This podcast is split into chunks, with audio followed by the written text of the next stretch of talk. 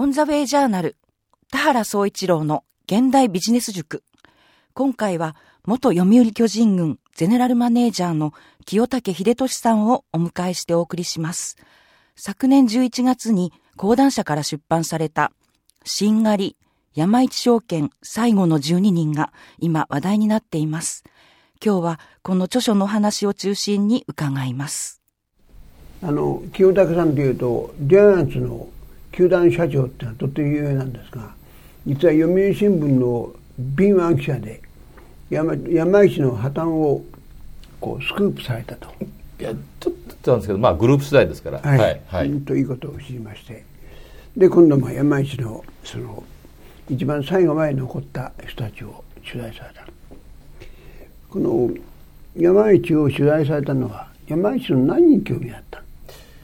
そうですね、まあ、あのもともとですね、うん、あの97年に、はい、あの破綻をした時に、はい、僕はあの橋本内閣。橋本内閣ですね、はい、そうですね、えーと、社会部のですね、はい、あのデスクをしておりましてですね、はい。わゆる調査報道班、うん、その当時はあの金融事件がものすごく多かったもんですから金融事件がね。金融事件がもう相次いで。山陽もやられたしね、はい、北海道拓殖銀行はいその後そうでしたね、ね、だからその頃はですねあのチームを作ってましてね、うん、僕はあの社会部の人間だけどもやっぱりあの経済マターが多いので社経部社会経済部社経部とか、社政部とか、あまり言葉よくないけど社会政治部、はいはい、こういうもうあの間にまたがるやつは全部やるんだというようなチームを作って国際とか学祭の際ですね。そうです。はい、ね、はい、はい、おっしゃるとですね、うん、だからまあ一つのところに閉じこもってあかんので、うん、とにかくその社会部からその経済マターを見ると経済事件を見るというような、はい。はい、そそういうことでその頃ですねかなり40回ぐらいかな社会面で連載を続けたんですよ。山一の？はい。山一の？はい。でやっぱりね7000人から8000人グループ入れたらあの1万以上の人間が、はい、あの家族入れたら3万人ですから、うん、突然その会社が消滅するってことは大変なことですよね、うん、今はもう当たり前みたいになってますけど、うん、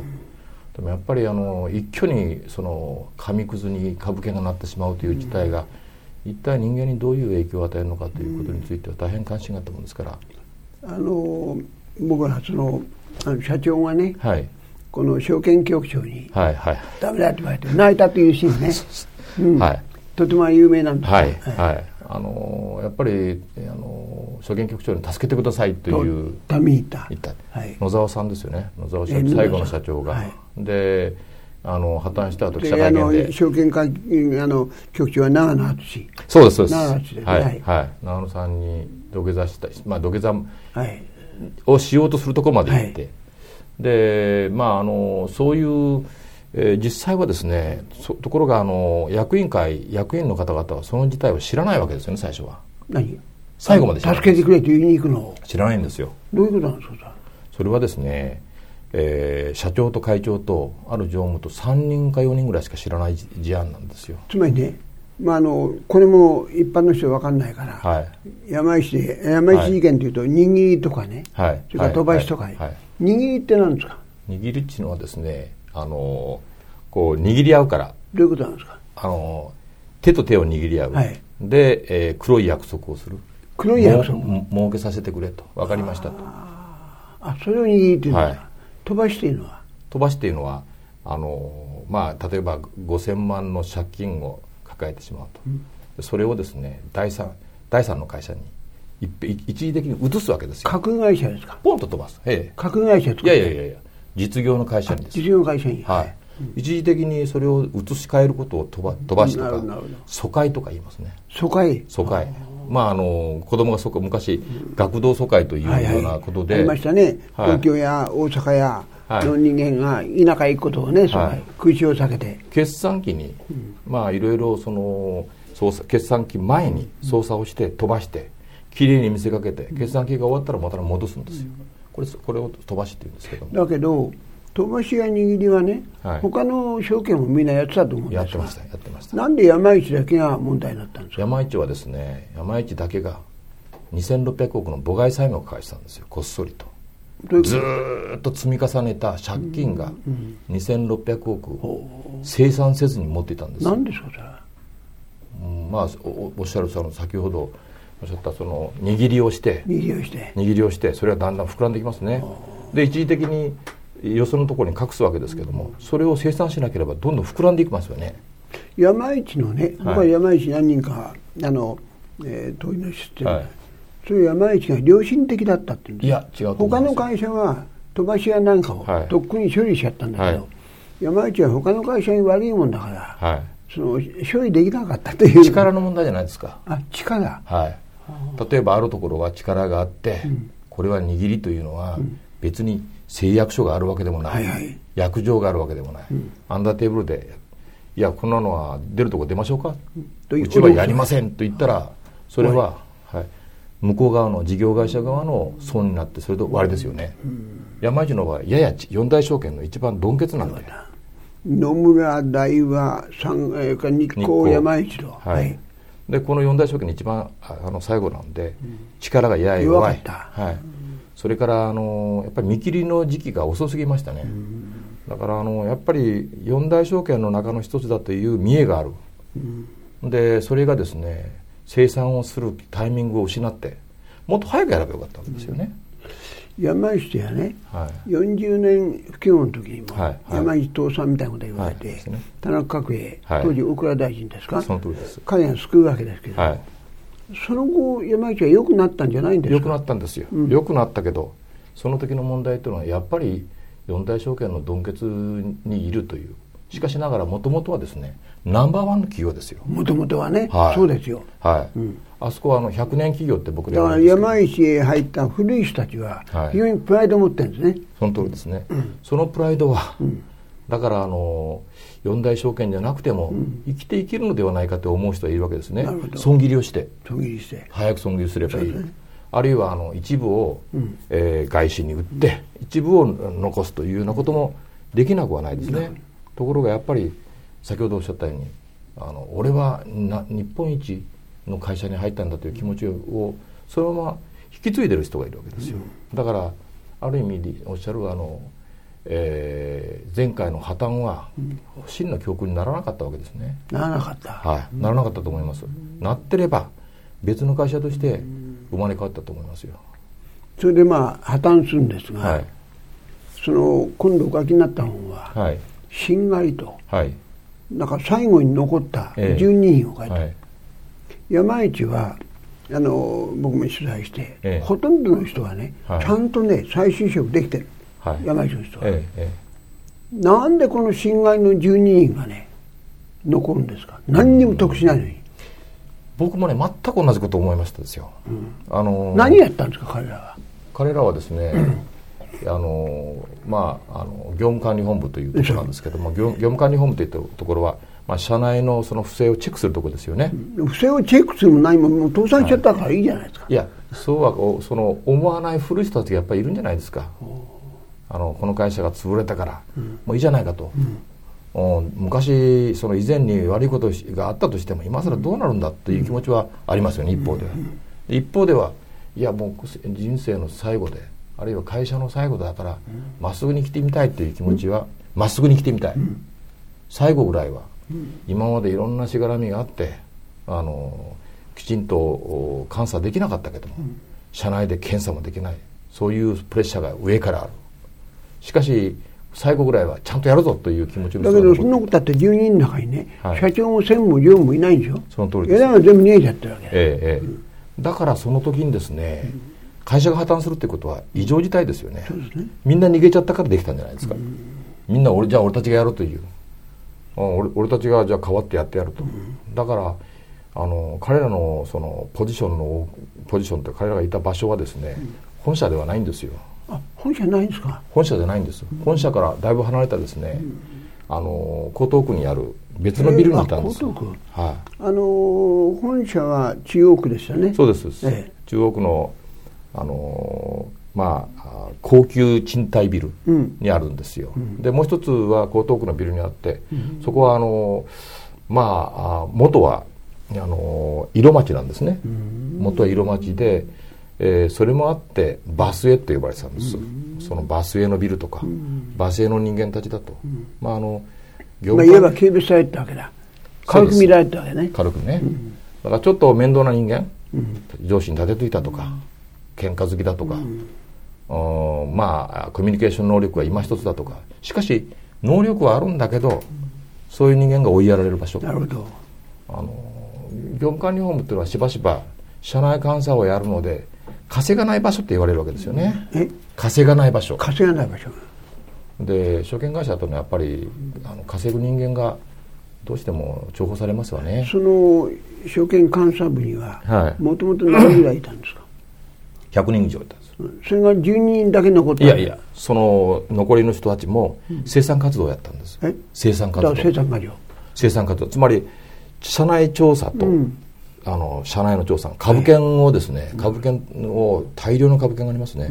それを整然と返さなくちゃいけない、それをその行為をそのその人たちの多くが携わったんです。なるほど。で本社の、まあ、いわゆるエリートと言われる人のほとんどがやっぱりね我先にと言っては申し訳ないんだけど。これ逃げたんでしょうね。はい、でもちろんあの一緒になってそれを支援した人もいるんですよ、でも破綻したのが97年の1997年の11月、20 24日ですね、で、えっと、翌年の、えー98年3月末で、えー一旦閉まるんですよ。全店閉鎖、ただその後もその12人は残るんです全店閉鎖になっても残るんですか残ったんですだって給料出ないじゃないですか。給料はですね、えー残った人にはいごく一部出たんですどこから出るんですか？会社です。だって会社にないんでしょ？会社はないんですけど、残った資産の一部。それからですねもともとその3か月間はですね役員、まあ、この10人のうちの、えー、と123人は役員なんですけどね元役員。彼らはあの給料出てませんから。ゼロです、どういうことですか？役員はですね責任があるから給料は出さないことになったんですよ。でだからみんな辞めますよ。どんどんどんどん。ますね。その毎月のように辞めていく、でも彼らは辞めなかったですね。と12人のうちの3人は無給でやったわけですか、無給です。だからお気の毒ですよね。お気の毒って無給でやる彼らのはなんですか志というかなんでやるんですか、いうんまあそれはいろんなあの、まあ、それをそその本の中で私、うんいや書いてますね。あの書こうと思って、まあ、取材をもう一度やり直したわけですよ、やっぱりあの生き人間の心の中にはその硬いものを持ってる人もいるわけですね、それが窮地に陥った時に出る人がいる。生き字になるかもしれないしそのまっすぐに生きてみたいっていうのはみんなサラリーマンである,、あるのかもしれませんね。どっかにね。どっかに、だからそれを強くその矛盾を感じる場所があの先ほど申し上げた業務管理法務だったかもしれませんね。女性も入ってますね。入ってます。2人入ってます。2人入ってますね、はい。えそのぐんちゃんと言われる女性と、まあ若い方ともう一人お年の方がいて彼らはですねあのーやっぱり老後に備えてですね、特に女性だということもあって貯金を株券に書いているわけですよね、それが一瞬のうちに紙くずになってしまったんで何千万という金をですね失ってるわけですよね。悔しいですよね。だからなんでこの会社がその2600億の母外債務を抱えて借金を抱えてでなんでこんなふうになってしまったのかと知りたいという気持ちはありますね、で女性だから女性だからおあのもちろんあのこれ再就職ももっと難しくなるわけですよね。だけど悔しさは男以上にはあったのかもしれないね、だからまああのその中に女性の方がいるっていうことは僕もちょっとあの大変驚きましたけども。具体的に会社が閉鎖になってから、はい。彼はどのぐらい残るんですかさらに？えーとですね、長い人は1年近く残ったですね。1年近く？あの生産活動はですね、ずっと行われてたんですよ、えーとあの預かり資産ちょっと金額忘れましたけど、はいはい。巨額の預かり資産なので、それをどんどんあの返していくんですけども、そんなに簡単にですねこう身元がわからない人もいっぱいいるわけですね。その作業たるやもう膨大で、しかも問い合わせが殺到する、あの昔はあの電話なのでね。耳がこう腫れたそうですよ。ああそうですか。この皆さんからこうで問い合わせの電話だけど、まあ、それまたしつこいよ。はい。倒産してね、はい。会社閉鎖になったらはい。問い合わせは来ないじゃないですか。違うんですよ株券を返せってまだ帰ってきてないという人も山によりいるんですよ。それは。だからあのきちんきちんとこう変えればいいんですよ。でもそういうものそそんなふうにはスムーズに事態はいかないので、わずか3か月か4か月ぐらいで、それだけやっぱり預かり資産というのは巨額のもんだったと思うんですね。だから僕らが考えてる以上にあの事業会社以上にね、金融会社が破綻するっていうのは証券会社が破綻するっていうのは、これ大混乱を招くものだと思います。まあで、はい、そのねあの本をあんなにね詳しく長期間かけてお調べになる、はいええ、何に興味を控えたんですか？そうですね。まああの田原さんがおっしゃるようにねなぜだろうって気持ちはありますよね。ね。はい、閉鎖して会社破綻して、はい、どうしようもないのに、え、なんでいつまでも残ってこんな人そうそうそう特に3人は給料も何も出ない、はい、はい、だから私97年98年にですね、うん、実はこの本についてあの僕らのチームで本を書いたんです。それはもあのむしろなぜ破綻をしたって、うん、かということに重点を置いて、うん、あのやったんですけどもその一冊書いたんですよ、でその時に何人かの方私知ってたんですよ、でもどうしてこんなあの怒りとか、まあ、怒りがありますよね、うん、騙されたという気持ちがあるじゃないですか。会社。社員たちは知らなかったんですか？知ら全く知らないわけですよね。や、はい、あの飛ばしをね、あのーそれがそんなに巨額なものだったら、ま、2600億のあの会社をこう破綻の淵に追いやるものだとは知らないわけですから。だからそれを隠してるなんてまさか思ってない、で騙された。誰がやったんだと。だから威張ってたあのやつかっていうそういう気持ちはあるわけですよね。であのまあ僕らも僕もそういう気持ちがあってであのその時は終わってでしかしこう今はこの人たち怒ってるけども、うん。これから先どんな人生を、と思いますよね。それでですねちょうど15年経った時に、うん、まあ私もあの会社辞めたので、はい、いやあのドンの日にあのあの異を唱えて、うん、まあそれは別としてもね。また随分派手なやめ方いやいやいや。まああのうん、会社辞めて、はい、であのしばらくして、えー、いろんなあのジャーナリスト活動をやってるうちに、はいはいそういえば山一破綻から15年経ったと、あの人たちどうしたんかなっていう気持ちになってですね。多分あれ貧乏くじだったからひどい人生になっただろうなと思って何人かなったんですよ。でそしたらあの自分たちが引いたのは貧乏くじじゃないって言い出したんで。だけどあの本読みますと、はい、あまりいい再就職はしてませんね。はいそうですね。12人は、ええ、うん、やっぱりあの丸い人じゃなくてどっかにとんがってんだ。とんがってんだと思うんですよ。それは清武さんとなんいや違います。だからそのとんがりがね、はい、そのある会社に行ったら同じような不正やった時に文句を言ったりそれからやっぱりあのどっかであのもっと生きがいのある仕事に就きたいとか、うん、逆にですねもう証券業はこりごりだという人もいるわけですね。あのそういう人がやっぱり転職したりそれからあの頃から山一証券がきっかけで会社破綻が当たり前みたいになったんです。なるほど。再就職した会社が次々にリストラにあったという人がそれもあるんですか？あるんです再就職したらそこがまた潰れちゃったと。あるいはリストラあった。はい。それがですね行くたびにあって 3, 3つの会社全てリストラになったという人がいてそれはお気の毒だけど僕の知人もそうなんです、はい、あそうですか。山一なんですがね。はい、うん。で再就職して、ええ、リストアで、はい、その時は潰れやった。ああだからあのそれは本人の能力とは必ずしも関係ないところもたくさんありますね。だからそれで、はい、15年目にお会いになって、うん。ええ、12人の方は今ですね、えはい、どういうふうにどういう感想っていうかどういう気持ちをお持ちですか？いややっぱりあの僕が一番驚いたのは、うん、大体あのまあ自分たちが引いたのは貧乏じゃないと、うん。貧乏じゃないってどういうことなんですか？つまりあの損はしてないと心の中で。だって損してるじゃないですかお金ですねそれね。いやそのい。いとこ就職できてない、はいうん。うん、でもいいとこかどうかっていうのは自分の心は決めるから、うん、その最後に自分たちはまっとうに来たという満足感がどっかにあるんだというんですよ。それはみんな同じようなこと言いますね、だからあの清武さんって誰かがやるんだから、たまたま俺たちがやっただけなんだという人もいるしそれから後で考えてみるとこのために俺は会社に山一にの録音犯なのかもしれないという人もいるわけですよ。でそういう人たち見てやっぱり不思議に思うので、そうするとよしじゃあ調査しようってなって一人一人ずっと調査していったというのが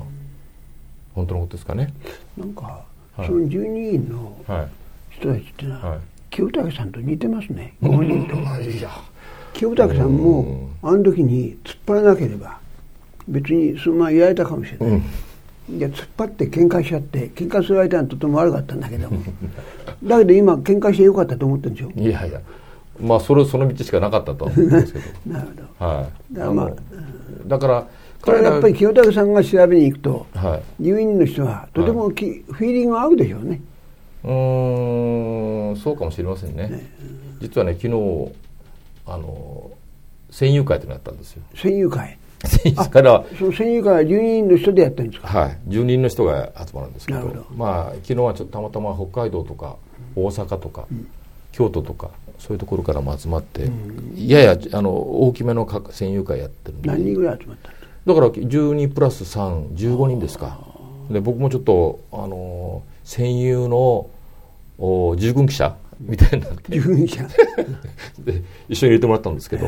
やっぱりものすごくこう貧乏はしてるわけですね、うん、決して裕福な生活は恵まれてないと。恵まれてないけども、うん、その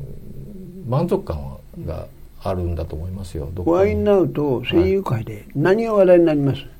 うんそうですね。まあ一番あれ何やってるかってことですよね、うん、今ね。はい。近況報告をまず順番にやっていくんですよ。それで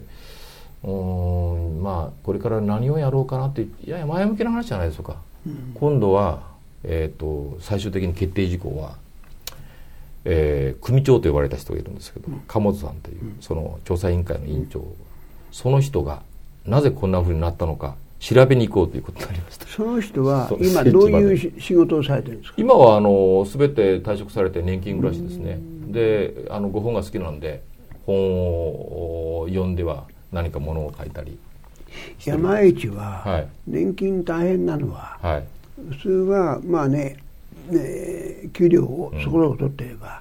25万円あって、はいはい、その他に会社年金っていうのは20万とか25万とか、これないんですよ、おっしゃる通りです。ね山市の場合は、倒産しちゃったから、ええ。うん、だからそこは辛いとこでしょうね、うん、でも愚痴はおっしゃらないので、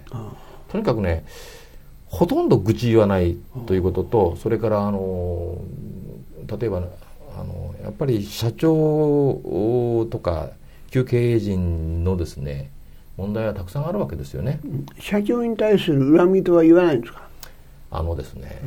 これがまたねこうすっきりするんですけどそういう場では絶対言わないですね。言わない？言わないです。例えば社長何人かして雪平とか三木さんとかなんかいたけど、はい、そういうことは言わないんですか？かわいそうだねっていうようなことをおっしゃる。逮捕されてね。うんそうじゃなくてそういう人生でまああの結末もそうですけども、うん、そのこう飲み込むような感じですかね、うん、その例えばまあ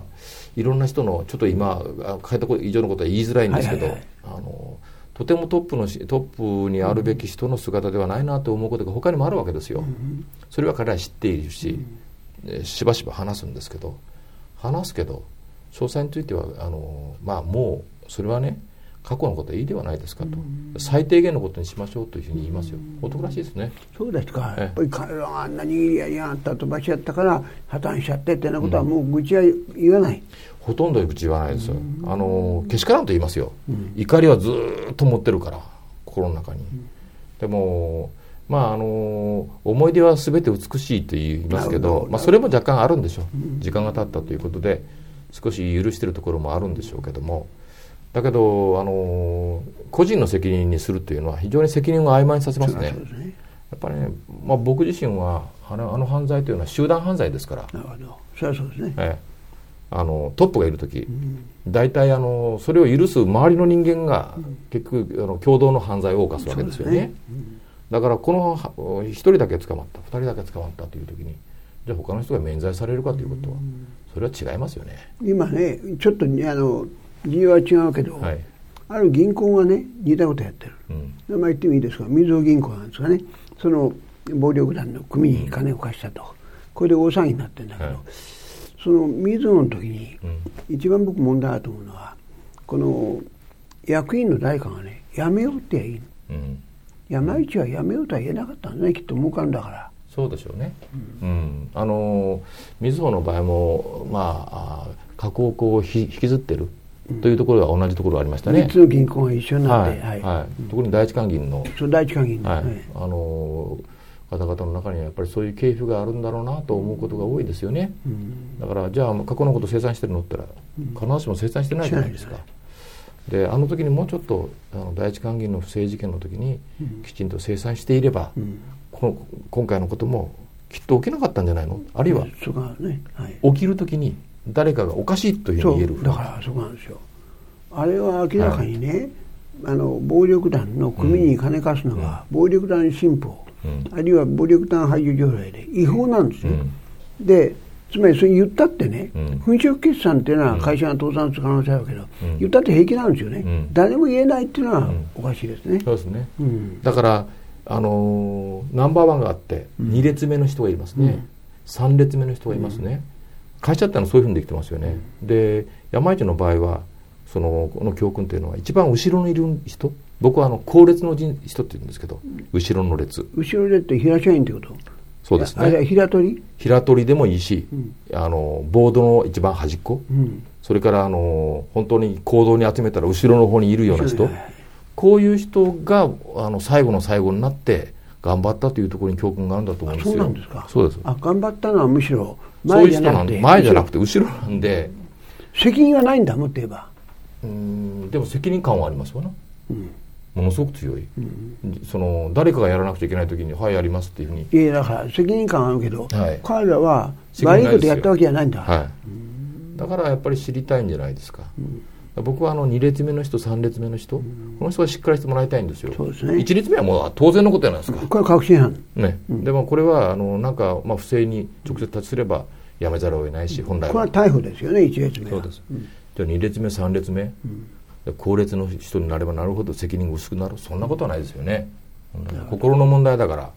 だから2列目3列目の人にはやっぱり僕はこの本をぜひ読んでもらいたいしその破綻の教訓っていうのがあのどっちかというと失うべきものが何もないとか、うん、失うことを恐れない人間が最後に頑張るっていうのはどういうことなるほど。本来は責任ある人がきちんと責任を取るのが当たり前じゃないですか、ね、2列目とか3列目とか、うん、それがやっぱりね、まあ、残念な教訓だし逆に言えば後ろの方が頑張ったというところが、心がちょっとすっきりする。ね。この本のえー、兄弟さんと来る反応反響はどうですか？いや私あの正直言うとそこんなに売れるとは思わなかったんですけどあの最初に、えー、あの泣いたとかですね、うん、そのまあ山一の人はねやっぱり自分たちのあの時のことをやっぱり思い出すと、うん、それからやっぱりあの社長の涙っていうのは何だったのかということについてもちょっと掘り起こしたところがあります。これはもうねつまり、えー、社長が「なんとか頼む助けてくれ」って言ったら「ダメだ」って言ったんですよ集金委員長は、はいはい、飛しやってるから、ええ、うん、だからそのもう一つ会社が破綻した時にあの社長が、うん、その、うん、悪いのはあの社員ではありません、うん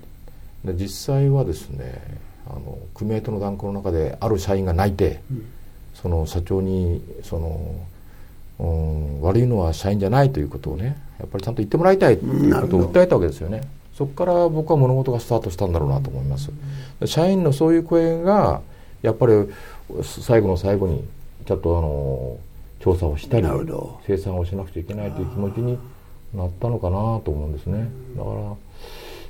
あのやっぱり信じられるものを見たというような人が比較的